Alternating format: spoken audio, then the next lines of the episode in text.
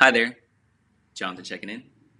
I've experienced joy, I've experienced sorrow, and I've learned so much and yet have so much left to learn. I am Millennial. This series is a non fictional short story from a first person perspective based on true events. Hope you enjoy. Take a listen. The Mediator by Jonathan. There were three loud knocks at the door. Son, wake up. I need you downstairs now. I shifted in bed a bit, wanting so badly to ignore her beckoning. The summer days were ending, and the last thing I wanted was interrupted sleep. Three more loud knocks, this time much stronger.